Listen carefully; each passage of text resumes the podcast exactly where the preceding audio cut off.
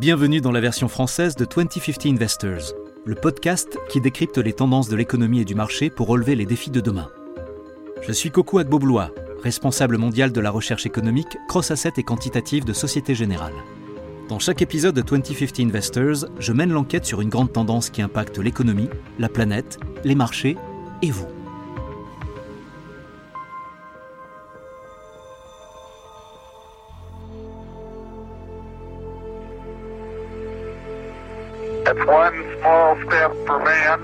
Un petit pas pour l'homme. Un bond de géant pour l'humanité. Cette phrase célèbre a été prononcée le 20 juillet 1969 à 285 000 km de la Terre par Neil Armstrong, le commandant d'Apollo 11, alors qu'il sortait de son module lunaire. C'était la première fois qu'un humain marchait sur la Lune.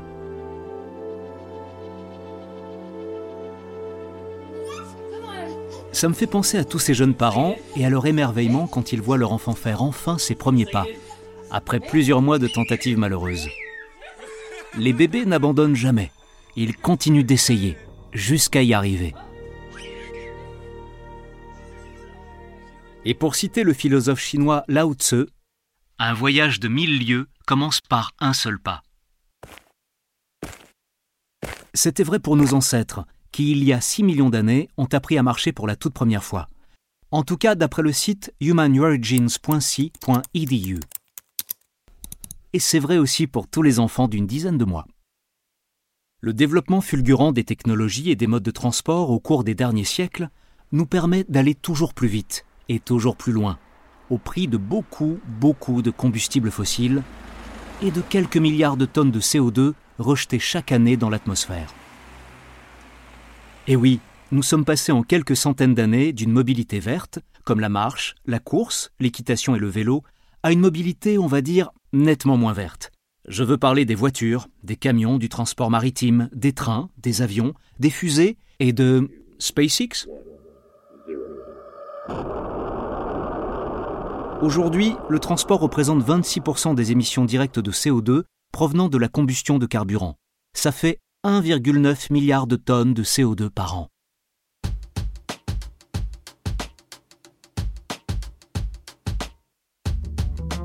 On ne peut évidemment pas continuer à ce rythme. Alors, comment faire? Comment le monde des transports va-t-il s'adapter et évoluer d'ici 2050 Peut-on concevoir un système de transport plus durable, sans embouteillage interminable, sans pollution atmosphérique ni sonore? Les voitures autonomes alimentées par l'IA et les hyperloops, des trains atteignant des vitesses de 1000 km/h, vont-ils remplacer les conducteurs humains? Démarrons notre enquête. Mais avant, est-ce que vous avez une idée du nombre de pas qu'un être humain normal fait dans sa vie? 216 262 500 pas. C'est ça. Une personne moyennement active fait environ 7500 pas par jour. Si on dit qu'elle vit 80 ans, elle aura fait un peu plus de 216 millions de pas dans sa vie. Ça fait tout de même 176 000 kilomètres. Et pour ceux d'entre vous qui se rappellent l'épisode précédent sur l'avenir de la planète, sorti en 2021, on peut en déduire un chiffre génial. Mais au fait, oui, j'oubliais. Une petite minute de silence pour 2021, s'il vous plaît. Et surtout, je vous souhaite à toutes et à tous une bonne et heureuse année 2022. Pour fêter ça, voici mon chiffre génial. Au cours de votre vie, vous aurez marché sur une distance équivalente à 4,4 fois le tour de la Terre. C'est plutôt fou, non? Et encore, je ne parle que de la marche.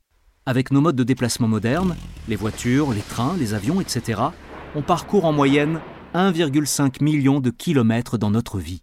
Je vais vous épargner le détail du calcul. Mais oui, c'est à peu près ça. Mais en 2020, le Covid-19 a tout stoppé. Fini la mobilité. Forcément, on était tous confinés à la maison. Notre nombre de pas et de kilomètres parcourus a brutalement chuté. Le virus a même menacé la survie de nombreuses entreprises du secteur des transports. Les compagnies aériennes, les constructeurs automobiles, les navires de croisière ont dû être sauvés à grands coups d'aide gouvernementale. Et il s'est passé quelque chose de merveilleux. Pendant que nos déplacements étaient limités, et que nos voitures, nos avions, nos SpaceX et nos modules lunaires restaient sagement immobiles, D'après les chiffres de l'Agence internationale de l'énergie, les émissions mondiales ont chuté de 2 milliards de tonnes. Énorme. Pour tout vous dire, c'est la première fois de l'histoire que les émissions baissent autant. Et cette baisse est imputable, pour la plus grande partie, pour 1 milliard de tonnes, à la baisse de la consommation de pétrole par les secteurs du transport routier et de l'aviation. Vous vous en souvenez peut-être, on entendait les oiseaux chanter, des animaux sauvages gambadaient dans les centres-villes vidés de toute activité humaine. Et je peux vous dire qu'ici à Londres, les renards en ont bien profité.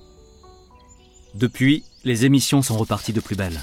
L'économie s'est ouverte à nouveau et nous sommes nombreux à en avoir profité pour dépenser une bonne partie de l'épargne accumulée pendant les mois de privation. C'est ce qu'on appelle le revenge spending, et je dois avouer que j'ai ma part de responsabilité à ce niveau-là. Après tout, c'était le retour des années folles. À tel point que les chaînes d'approvisionnement du monde entier ont été débordées. Le transport maritime par conteneurs, les ports, les entrepôts, les trains, les camions, les voitures d'occasion. En ce moment, Londres, Paris et de nombreuses villes dans le monde font face à une vague de contamination causée par le variant Omicron. Les cas doublent tous les deux ou trois jours. Le travail à domicile est redevenu la norme pour ceux qui le peuvent, et la fréquentation du métro londonien a chuté de 20%.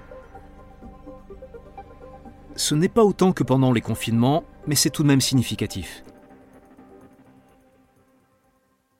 D'ailleurs, en parlant de confinement, la perspective de nouvelles restrictions plane au-dessus de nos têtes comme une épée de Damoclès.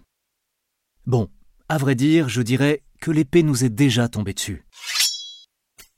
Aïe, mais qu'il y en aura d'autres. On sait quelles prochaines lettres nous attendent. Pi, Rho et Sigma. Et le dernier variant sera peut-être Oméga. Après, il faut nuancer un peu. Si on se met deux secondes à la place d'un virus, quel est son objectif? Il veut survivre. Et pour ça, il doit renforcer son quotient d'adaptabilité. Ça vous rappelle quelque chose? Ça veut dire quoi? Qu'il n'a aucun intérêt à tuer son hôte trop rapidement, sinon il meurt aussi. C'est pour ça que le variant oméga sera peut-être encore plus transmissible, mais aussi moins létal. Un peu comme la grippe saisonnière. Et il pourra vivre avec nous dans une sorte d'entente cordiale jusqu'à la fin des temps. Mais je m'égare un peu. Reprenons le fil de notre enquête. Dans l'épisode La reprise, c'est vous, nous avons parlé de la façon dont les humains ne pouvaient pas rester immobiles. Oui, on a besoin de bouger. Prenez n'importe quel film d'action et vous verrez que le champ lexical du mouvement est très présent. Allez les gars, on continue En avant Par exemple, quand le héros, on va dire allez, Rambo, se fait poursuivre par les méchants. Même Churchill a dit un jour Si vous traversez l'enfer, surtout, continuez d'avancer. Le philosophe Blaise Pascal aurait été tout à fait d'accord. Après tout, c'est lui qui a dit Tout le malheur des hommes vient d'une seule chose, qui est de ne savoir pas demeurer en repos dans une chambre. Ce qu'il faut en retenir, les humains ont besoin de bouger. Et puisqu'il faut bouger, autant le faire bien. Alors, est-il possible de concevoir une façon plus durable de nous déplacer? Peut-on décarboner le secteur des transports? Pour tenter de répondre à cette question, on va se concentrer plus particulièrement sur le secteur de l'automobile. Selon le site de ressources naturelles du Canada, qui dépend du ministère de l'Énergie et des ressources naturelles de ce pays, les Canadiens parcourent en moyenne chaque année environ 15 200 km. Et c'est un gros problème. Parce que les transports, déjà, ça pollue l'atmosphère et ça engendre des nuisances sonores. Mais en plus, tout l'écosystème découlant des réseaux routiers à travers le monde dénature le paysage. Aujourd'hui, les villes sont construites autour des voitures, et pas le contraire. Hé Doc, vous me prêtez votre DeLorean pour remonter le temps? Dans Retour vers le futur, la DeLorean est équipée d'un condensateur de flux. Pour voyager dans le temps, il doit être alimenté par 1,21 gigawatts d'énergie. Et la voiture doit atteindre la vitesse de 142 km/h. Au passage, elle n'émet pas de CO2. Ah merci Doc, tout le monde à bord Alors, on va où? Ou plutôt, quand? On va saisir une date. Hum, disons, le 5 janvier 300 avant Jésus-Christ. Accrochez vos ceintures, c'est parti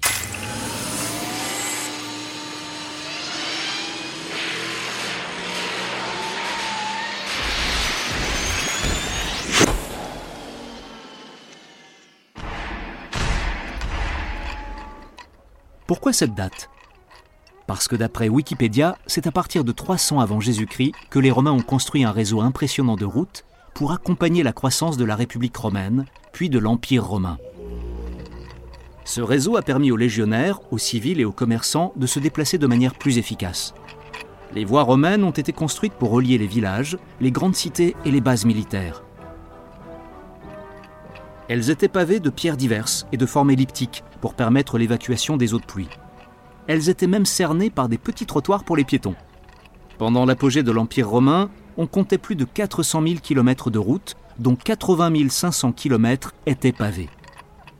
D'ailleurs, de nombreuses voies romaines ont survécu pendant des millénaires, et certaines sont encore utilisées aujourd'hui, même si elles sont recouvertes de matériaux plus modernes. Une recherche rapide sur Google montre qu'en 2018, il y avait au total environ 65 millions de kilomètres de routes de tous les types dans le monde.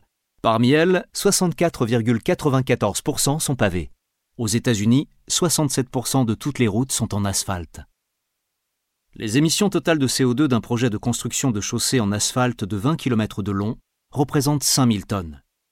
C'est la phase de mélange des composants qui génère la plus grande quantité d'émissions de gaz à effet de serre, soit 54% du processus total. La production de matières premières, elle, représente 43% des émissions totales de gaz à effet de serre. Tous ces chiffres sont un peu abstraits, c'est vrai. Mais croyez-moi, c'est beaucoup. Tenez, on va prendre le problème sous un autre angle. D'après le site visualcapitalist.com, tous les humains ne représentent que 0,01% de la biomasse vivante dans le monde. Pour l'instant, tout va bien. Mais en 2020, pour la première fois, la masse anthropique, et donc le poids de tous les matériaux produits par les êtres humains, ce qui comprend le béton, les granulats, les briques, l'asphalte, les métaux, cumulés depuis 1990, a dépassé le poids de toute la biomasse terrestre et donc de tous les êtres vivants de notre planète, ce qui comprend les plantes, les animaux, les champignons, les bactéries. La liste est longue. La masse anthropique est de 1154 milliards de tonnes, alors que la biomasse est de 1120 milliards de tonnes. On peut dire que vous avez beaucoup travaillé, les humains. Le week-end dernier, je suis tombé sur un TED Talk très intéressant sur YouTube, qui parlait justement de l'avenir des transports. I want to show you how we can radically change the infrastructure we build around the world and move humanity to a more sustainable future. La question était de savoir comment créer un système qui soit à la fois durable et pérenne, qui résiste à l'épreuve du temps. Aujourd'hui, nous avons besoin d'asphalte, qui est un dérivé du pétrole pour construire nos routes. Nous avons besoin de carburéacteurs pour nos avions. Bref, le secteur qui gaspille le plus d'énergie, c'est celui des transports. Les technologies dont on dispose sont très inefficaces. Une fusée doit supporter le poids de son propre carburant. C'est pareil pour les avions. Les voitures doivent constamment compenser la résistance de l'air et ça consomme beaucoup d'énergie. Une approche innovante consisterait à reproduire sur Terre un environnement de vide et de quasi-absence de friction, comme celui de l'espace.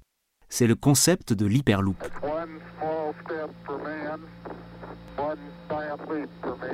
L'Hyperloop est un train ultra rapide, qui fonctionne avec un système de tubes géants au sein desquels l'atmosphère est presque vide.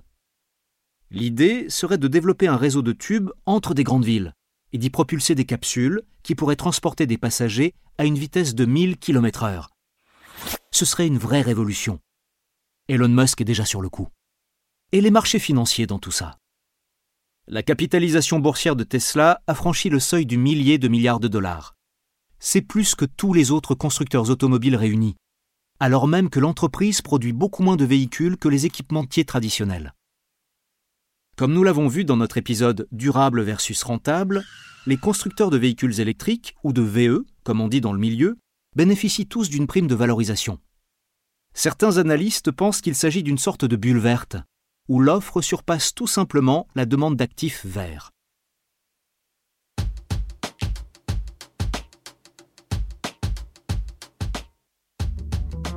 Mais la vraie question, c'est de savoir combien d'entreprises auront encore une autorisation d'exploitation d'ici 2050.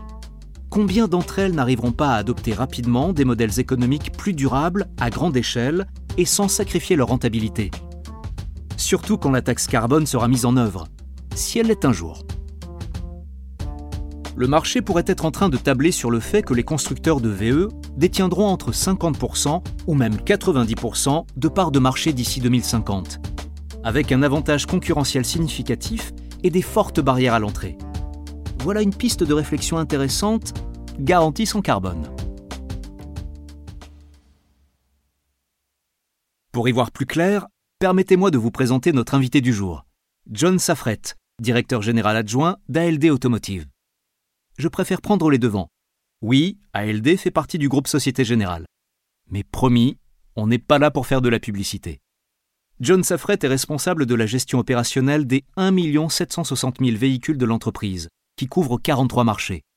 Et il se trouve qu'en ce moment, leur objectif, c'est de devenir un fournisseur de mobilité durable entièrement intégré. Avouez que c'est la personne idéale pour nous aider dans notre enquête.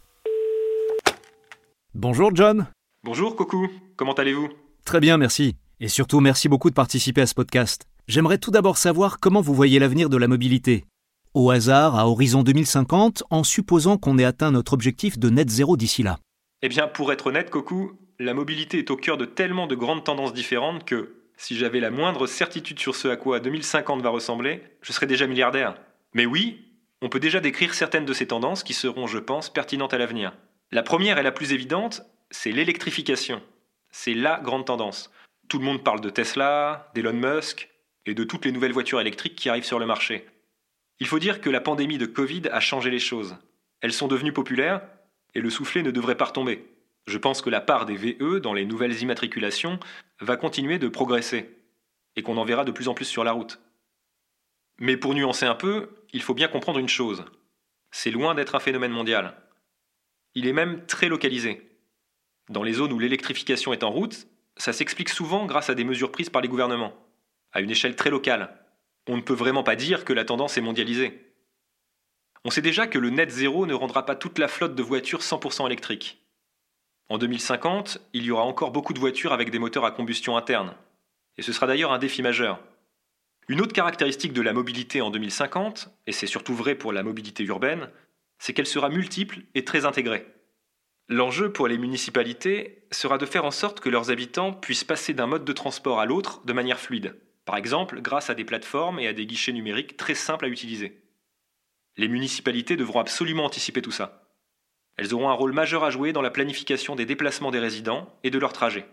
Une autre avancée sera aussi que les options de déplacement durable recommandées seront plus variées. Aujourd'hui, on a tendance à se concentrer surtout sur les transports en commun. C'est très bien, mais ce n'est pas la seule solution.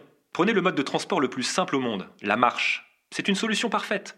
C'est bon pour la santé et ça contribue à la durabilité. Ce type d'option devrait être davantage mis en avant. En 2050, tout ça aura changé. Les automatismes de mobilité urbaine seront différents. Et enfin, une autre grande tendance, ce sont les systèmes d'abonnement. On constate déjà que ça a un impact sur la mobilité. On a quelques exemples de plateformes, notamment en Finlande, qui marchent très bien. Les résidents d'Helsinki peuvent utiliser une application qui s'appelle WIM. C'est un abonnement mensuel qui leur donne accès à tous les moyens de transport de la ville. Ce type de programme devrait se généraliser. Voilà, en tout cas, ce sont quatre des principales tendances qui vont façonner la mobilité en 2050. Ce sera très différent, ce sera intéressant, ce sera numérique et ce sera mondial. Oui, c'est un enjeu primordial. Dans l'un de nos épisodes précédents, nous avons parlé de l'avenir de l'emploi. À votre avis, est-ce que le fait de conduire sa propre voiture va un jour être dépassé? Est-ce que vous pensez que les voitures autonomes vont s'imposer? Et dans votre secteur d'activité, est-ce que ça va impliquer une baisse du tarif des assurances si on considère que les voitures autonomes sont plus sûres que les conducteurs humains? Alors d'abord, il faut tout de même rappeler que pour un certain nombre de gens, conduire c'est une vraie passion. Il y aura toujours une demande de la part de personnes qui veulent tenir le volant et piloter la voiture dans laquelle il se trouve. Cela dit, c'est tout à fait vrai. La technologie des voitures autonomes est très mature aujourd'hui. Ça fonctionne très bien, dans un certain contexte en tout cas.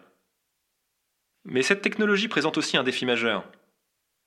Quand on en sera au niveau 4 et 5, c'est-à-dire quand on sera vraiment capable de concevoir des voitures qui ne demandent aucune intervention humaine, il faudra bien faire des tests en situation réelle.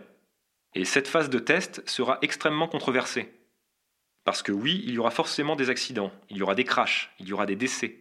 Tous ces éléments font que les voitures autonomes mettront du temps avant d'être acceptées par la population. Au moins plusieurs années. Mais oui, cette technologie est là pour rester. Et elle va changer la donne pour la mobilité, surtout dans les centres-villes. Le défi pour tout le monde, ça va être la maîtrise de cette technologie. En fait, Koku, je vais vous donner un exemple concret qui va parler à tout le monde. La technologie autonome sera vraiment prête quand vous ne verrez aucun problème à laisser vos enfants prendre une voiture totalement autonome pour des trajets de 20 minutes ou une demi-heure sur des routes très rapides. Le jour où vous aurez assez confiance pour faire ça, les constructeurs auront réussi leur pari. Et je vous le dis tout de suite, on en est encore loin. Et puis les équipementiers ont d'autres chats à fouetter, si j'ose dire, avec le défi de la transition électrique dont je vous parlais tout à l'heure. J'ai encore une petite question pour vous. D'ici 2051, on peut clairement imaginer que seuls les VE pourront faire l'objet d'une autorisation d'exploitation. Comment ces énergies renouvelables vont-elles changer l'avenir des transports? Elles seront déterminantes pour nous amener au net zéro. Les particuliers, les urbanistes et les autorités locales vont subir de plus en plus de pression pour accélérer la transition. Ils vont devoir donner l'exemple, en introduisant davantage de zones à très faible émission, comme ce qui se fait à Londres et dans d'autres villes du monde. Les actionnaires sont de plus en plus sensibles aux critères ESG, les entreprises vont donc devoir montrer l'exemple et se constituer une flotte de véhicules électriques avant que cette technologie ne se répande plus globalement dans la population. D'ailleurs, si on regarde nos propres résultats, on voit bien que la part des VE dans les immatriculations de voitures neuves est beaucoup plus élevée que dans l'ensemble du marché européen. C'est presque le double en fait. Mais ce qu'on devrait surtout voir, Coco, c'est un changement de mentalité par rapport à l'électrique. Aujourd'hui, il y a encore des gens qui stressent à cause de l'autonomie, par exemple. Il y en a même qui croient que les voitures électriques peuvent prendre feu s'il pleut. Toutes ces vieilles croyances vont se dissiper petit à petit. Au fur et à mesure que les infrastructures de recharge se mettront en place, les gens vont comprendre à quel point cette technologie est simple.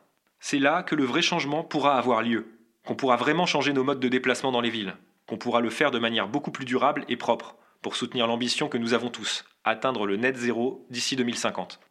Merci John. En ce moment, il y a un grand buzz autour de l'hydrogène. Quel est votre avis là-dessus?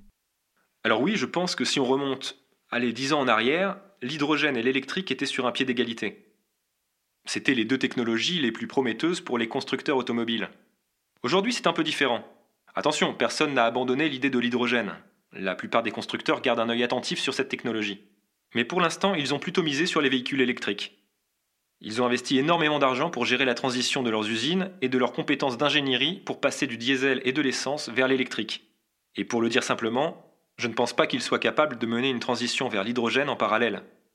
Voilà, donc ma réponse, c'est que l'hydrogène sera peut-être la prochaine technologie qui nous aidera à atteindre la neutralité carbone. Mais à l'heure actuelle, la plupart des investissements misent sur l'électricité. Les infrastructures autour de l'électricité sont en cours de construction, et à court et moyen terme en tout cas, ce sera probablement la technologie dominante. C'est très clair, John. Merci pour cette explication. Une autre question. Si on regarde le rapport du GIEC, on voit que beaucoup de CDN ont conduit à une augmentation, et non pas à une diminution des émissions de gaz à effet de serre. Il y a donc un risque réel qu'on n'atteigne pas l'objectif de neutralité carbone d'ici 2050. Pensez-vous que la réglementation pourrait être plus stricte dans le secteur automobile? Par exemple, qu'il faudrait imposer davantage de restrictions à la conduite?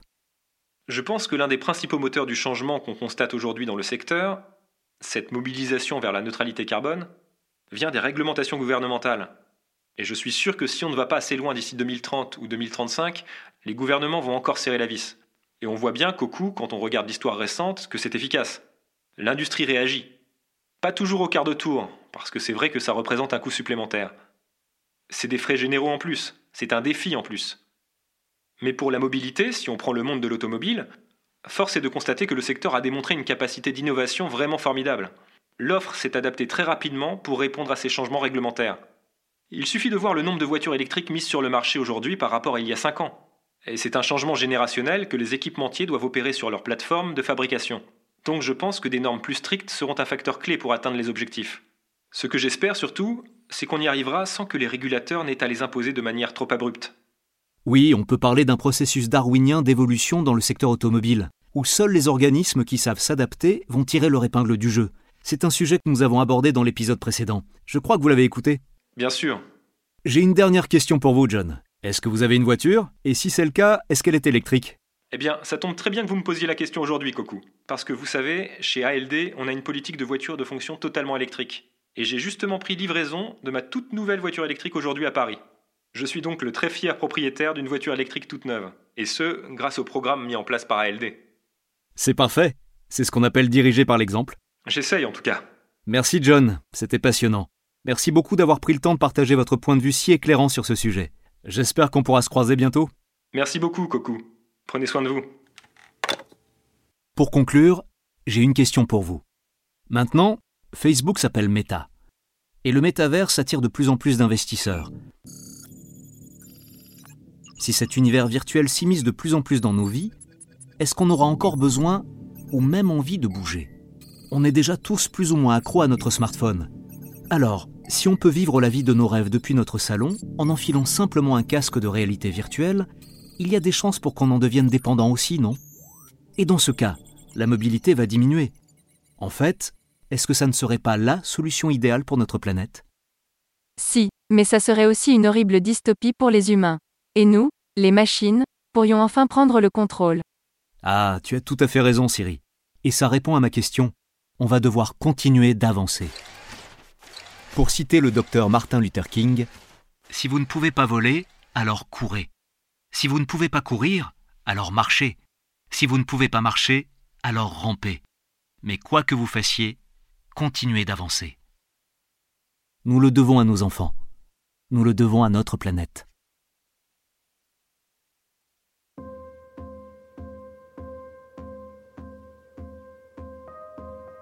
Merci d'avoir suivi cet épisode de 2050 Investors.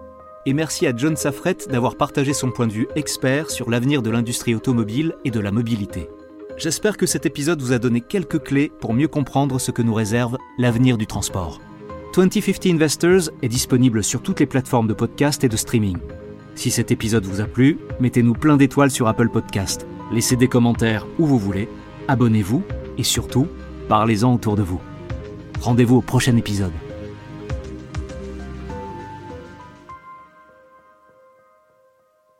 La version originale de ce podcast est en anglais. Cet épisode a été enregistré par des comédiens. Ce podcast traite des marchés financiers mais ne recommande aucune décision d'investissement particulière. Si vous n'êtes pas sûr du bien fondé d'une décision d'investissement, veuillez consulter un professionnel.